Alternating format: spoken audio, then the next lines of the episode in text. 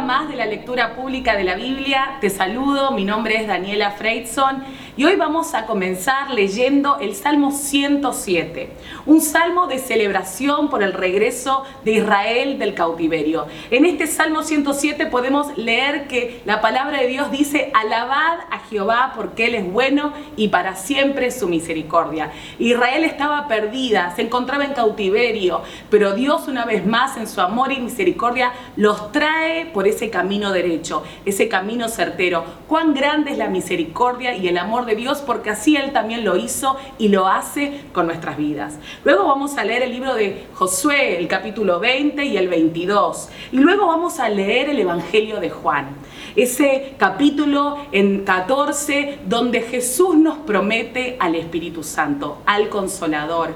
Jesús dice, yo necesito ir al cielo y volver al Padre, pero no los dejaré huérfanos, no los dejaré solos. Vendrá el Consolador, Él los equipará, Él vendrá con su Espíritu Santo sobre ustedes para llevar a cabo esta gran misión, esta gran comisión que yo les encomiendo en este tiempo. Esa es la obra del Espíritu Santo en nuestras vidas. Él es el que nos equipa, Él es el que nos ayuda, Él es el que nos da esa fuerza que necesitamos para vivir tomados de la mano de Jesús todos los días. El libro de Salmos, capítulo 107. Den gracias al Señor, porque Él es bueno. Su fiel amor perdura para siempre. ¿Los ha rescatado el Señor? Entonces, hablen con libertad. Cuenten a otros que Él los ha rescatado de sus enemigos. Pues ha reunido a los desterrados de muchos países, del oriente y del occidente, del norte y del sur. Algunos vagaban por el desierto, perdidos y sin hogar. Con hambre y con sed, estaban a punto de morir. ¡Socorro, Señor! clamaron en medio de su dificultad, y Él los rescató de su aflicción. Los llevó directo a un lugar seguro, a una ciudad donde pudieran vivir que alaben al Señor por su gran amor y por las obras maravillosas que ha hecho a favor de ellos. Pues Él satisface al sediento y al hambriento lo llena de cosas buenas. Algunos estaban en oscuridad y en una profunda penumbra, presos del sufrimiento con cadenas de hierro. Se rebelaron contra las palabras de Dios, se burlaron del consejo del Altísimo. Por eso los doblegó con trabajo forzado. Cayeron y no hubo quien los ayudara. ¡Socorro, Señor! clamaron en medio de su dificultad. Y Él los salvó de su aflicción. Los sacó de la oscuridad y de la profunda penumbra. Les rompió las cadenas. Que alaben al Señor por su gran amor y por las obras maravillosas que ha hecho a favor de ellos pues rompió las puertas de bronce de su prisión, partió en dos los barrotes de hierro. Algunos fueron necios, se rebelaron y sufrieron por sus pecados. No podían ni pensar en comer y estaban a las puertas de la muerte. ¡Socorro, Señor! clamaron en medio de su dificultad, y Él los salvó de su aflicción. Envió su palabra y los sanó. Los arrebató de las puertas de la muerte. Que alaben al Señor por su gran amor y por las obras maravillosas que ha hecho a favor de ellos. Que ofrezcan sacrificios de agradecimiento y canten con alegría por sus gloriosos actos. Algunos se hicieron a la mar en barcos y surcaron las rutas comerciales del mundo también observaron el poder del Señor en acción, sus impresionantes obras en los mares más profundos. Él habló y se desataron los vientos, que agitaron las olas. Los barcos fueron lanzados hacia los cielos y cayeron nuevamente a las profundidades. Los marineros se acobardaron de terror. Se tambaleaban y daban tumbos como borrachos.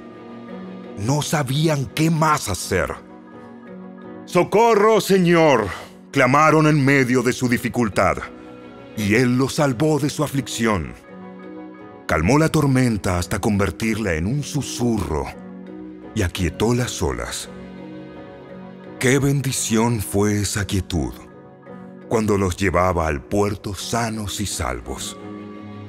Que alaben al Señor por su gran amor y por las obras maravillosas que ha hecho a favor de ellos. Que lo exalten públicamente delante de la congregación y ante los líderes del pueblo. Él transforma ríos en desiertos y manantiales de agua en tierra árida y sedienta. Convierte la tierra fructífera en tierras saladas y baldías a causa de la maldad de sus habitantes. Pero también convierte desiertos en lagunas y la tierra seca en fuentes de agua. Lleva a los hambrientos para que se establezcan allí y construyan sus ciudades. Siembran los campos, plantan viñedos y recogen cosechas abundantes. ¿Cuánto los bendice? Allí crían familias numerosas y sus manadas de animales aumentan. Cuando disminuye la cantidad de ellos y se empobrecen por la opresión, las dificultades y el dolor, el Señor derrama desprecio sobre sus príncipes y los hace vagar por tierras baldías y sin sendero. Pero rescata de la dificultad a los pobres y hace crecer a sus familias como rebaños de ovejas. Los justos verán estas cosas y se alegrarán, mientras los perversos son bruscamente silenciados. Los sabios tomarán todo muy en serio. Verán en nuestra historia el fiel amor del Señor.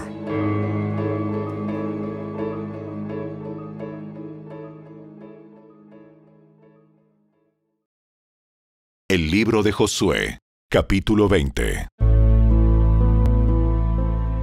El Señor le dijo a Josué, Ahora diles a los israelitas que designen ciudades de refugio, tal como le indiqué a Moisés. Cualquier persona que mate a otra por accidente y sin intención podrá huir a una de esas ciudades. Serán lugares para refugiarse de parientes que busquen venganza por la muerte de un familiar. Al llegar a una de esas ciudades, el que causó la muerte se presentará ante los ancianos en la puerta de la ciudad y les expondrá su caso. Ellos deberán permitirle la entrada a la ciudad y darle un lugar para vivir entre sus habitantes. Si los parientes de la víctima llegan para vengar la muerte, los líderes no les entregarán al acusado pues el acusado mató al otro sin intención y sin enemistad previa. Pero tendrá que quedarse en esa ciudad y ser juzgado por la asamblea local, la cual dará el veredicto. Y seguirá viviendo allí hasta que muera el sumo sacerdote que estaba ejerciendo su cargo cuando ocurrió el accidente. Solo entonces será libre para regresar a su hogar en la ciudad de donde huyó. Entonces se designaron las siguientes ciudades de refugio. Sedes de Galilea, en la zona montañosa de Neftalí, Siquem, en la zona montañosa de Efraín, y Kiriat Arba, también llamada Hebrón, en la zona montañosa de Judá. Al oriente del río Jordán, frente a Jericó, se designaron las siguientes ciudades. Becer, en la llanura desértica de la tribu de Rubén, Ramot, en Galaad, en el territorio de la tribu de Gad, y Golán, en Basán, en la tierra de la tribu de Manasés. Esas ciudades quedaron apartadas para todos los israelitas y también para los extranjeros que vivían entre ellos. Cualquier persona que matara a otra por accidente podía refugiarse en una de esas ciudades.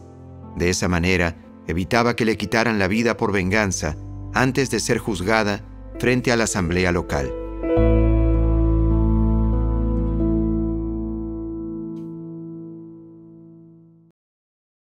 El libro de Josué, capítulo 21. Entonces los líderes de la tribu de Leví fueron a consultar un asunto con el sacerdote Eleazar, con Josué hijo de Nun, y con los líderes de las otras tribus de Israel. Se presentaron ante ellos en Silo, en la tierra de Canaán, y dijeron, El Señor le ordenó a Moisés que nos diera ciudades donde vivir. Y pastizales. Y pastizales para nuestros animales. Así que por orden del Señor, el pueblo de Israel, de sus propias porciones de tierra, les dio a los levitas las siguientes ciudades con pastizales. A los descendientes de Aarón, que eran miembros del clan coatita dentro de la tribu de Leví, se les entregaron trece ciudades que en un principio habían sido asignadas a las tribus de Judá, de Simeón y de Benjamín. A las otras familias del clan coatita se les entregaron diez ciudades de las tribus de Efraín y de Dan, y de la media tribu de Manasés. Al clan de Gersón se le entregaron trece ciudades de las tribus de Isaacar, de Aser y de Neftalí, y de la media tribu de Manasés que estaba en Basán. Al clan de Merari se le entregaron doce ciudades de las tribus de Rubén, de Gad y de Zabulón.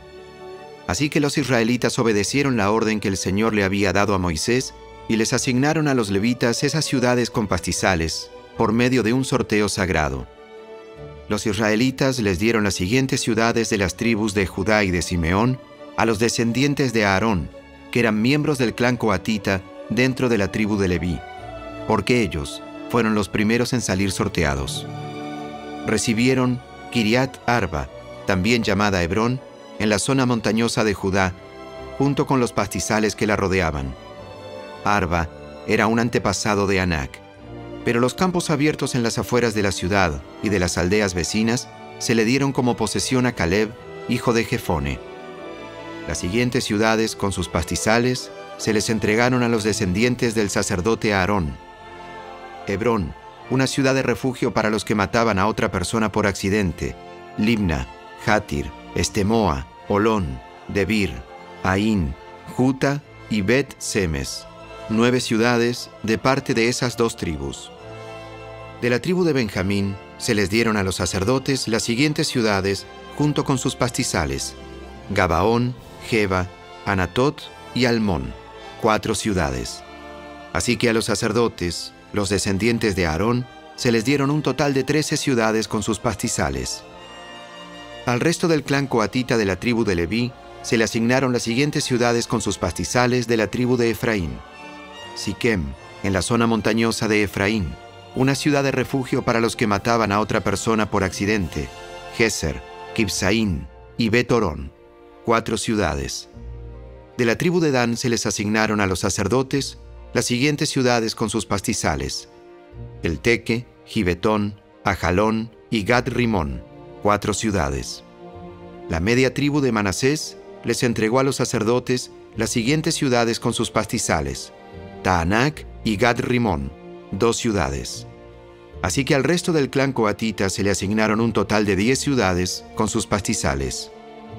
Los descendientes de Gersón, otro clan dentro de la tribu de Leví, recibieron de parte de la media tribu de Manasés las siguientes ciudades con sus pastizales: Golán, en Basán, una ciudad de refugio para los que mataban a otra persona por accidente, y Beestera, dos ciudades.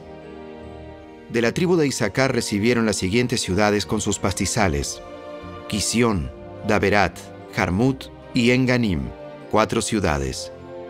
De la tribu de Aser recibieron las siguientes ciudades con sus pastizales: Miseal, Abdón, Elcat y Rehob, cuatro ciudades. De la tribu de Neftalí recibieron las siguientes ciudades con sus pastizales: Sedes, en Galilea, una ciudad de refugio para los que mataban a otra persona por accidente, Amot Dor y Cartán, tres ciudades. Así que al clan de Gersón se le asignaron un total de trece ciudades con sus pastizales.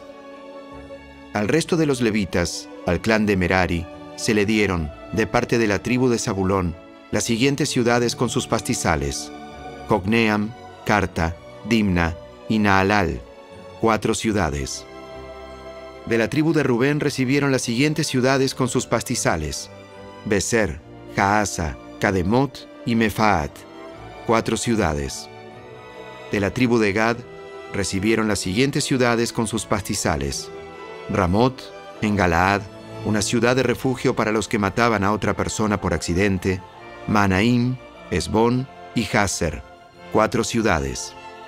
Así que al clan de Merari se le asignaron un total de doce ciudades. En su totalidad, a los levitas se les entregaron 48 ciudades con pastizales dentro del territorio israelita. Cada una de esas ciudades tenía pastizales a su alrededor, así que el Señor le entregó a Israel toda la tierra que había jurado darles a sus antepasados, y los israelitas la tomaron para sí y se establecieron en ella. Y el Señor les dio descanso en todo el territorio, tal como se lo había prometido solemnemente a los antepasados de ellos. Ningún enemigo pudo hacerles frente, porque el Señor los ayudó a conquistar a todos sus enemigos. Ni una sola de todas las buenas promesas que el Señor le había hecho a la familia de Israel quedó sin cumplirse. Todo lo que él había dicho se hizo realidad.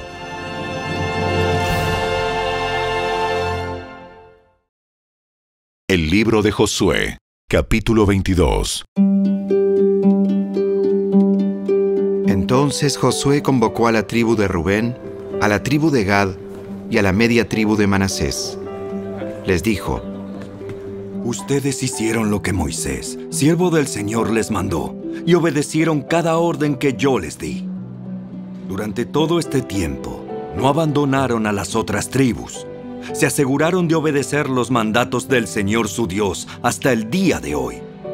Y ahora, el Señor su Dios ha dado descanso a las otras tribus, tal como se lo prometió. Así que vuelvan a su hogar, a la tierra que Moisés, el siervo del Señor, les dio como posesión al oriente del río Jordán. Pero asegúrense de obedecer todos los mandatos y las instrucciones que Moisés les dio. Amen al Señor su Dios, anden en todos sus caminos, obedezcan sus mandatos, aférrense a Él y sírvanlo con todo el corazón y con toda el alma. Entonces Josué los bendijo y los despidió, y ellos volvieron a sus hogares. A la media tribu de Manasés, Moisés le había dado la tierra de Basán, al oriente del río Jordán. A la otra mitad de la tribu se le entregó tierra al occidente del Jordán. Cuando Josué los bendijo y los despidió, les dijo, Vuelvan a sus hogares con toda la riqueza que tomaron de sus enemigos. Las numerosas manadas de animales, la plata, el oro, el bronce y el hierro y la enorme cantidad de ropa. Compartan el botín con sus parientes. Entonces los hombres de Rubén, de Gad y de la media tribu de Manasés dejaron al resto del pueblo de Israel en Silo, en la tierra de Canaán. Emprendieron el viaje de regreso a su propia tierra de Galaad, el territorio que les pertenecía, de acuerdo con el mandato que el Señor había dado por medio de Moisés. El Evangelio según Juan, capítulo 14. Si me aman, obedezcan mis mandamientos. Y yo le pediré al Padre, y Él les dará otro abogado defensor, quien estará con ustedes para siempre. Me refiero al Espíritu Santo, quien guía a toda la verdad. El mundo no puede recibirlo porque no lo busca ni lo reconoce. Pero ustedes sí lo conocen, porque ahora Él vive con ustedes y después estará en ustedes. No los abandonaré como a huérfanos. Vendré a ustedes. Dentro de poco, el mundo no me verá más, pero ustedes sí me verán. Dado que yo vivo, ustedes también vivirán. Cuando yo vuelva a la vida, ustedes sabrán que estoy en mi Padre y que ustedes están en mí y yo en ustedes. Los que aceptan mis mandamientos y los que obedecen son los que me aman. Y porque me aman a mí, mi Padre los amará a ellos. Y yo los amaré y me daré a conocer a cada uno de ellos. Judas, no Judas Iscariote, sino el otro discípulo con el mismo nombre, le dijo, Señor, ¿por qué te darás a conocer solo a nosotros y no al mundo en general? Todos los que me aman harán lo que yo diga. Mi Padre los amará y vendremos para vivir con cada uno de ellos. El que no me ama no me obedece. Y recuerden, Mis palabras no son mías. Lo que les hablo proviene del Padre, quien me envió. Les digo estas cosas ahora, mientras todavía estoy con ustedes.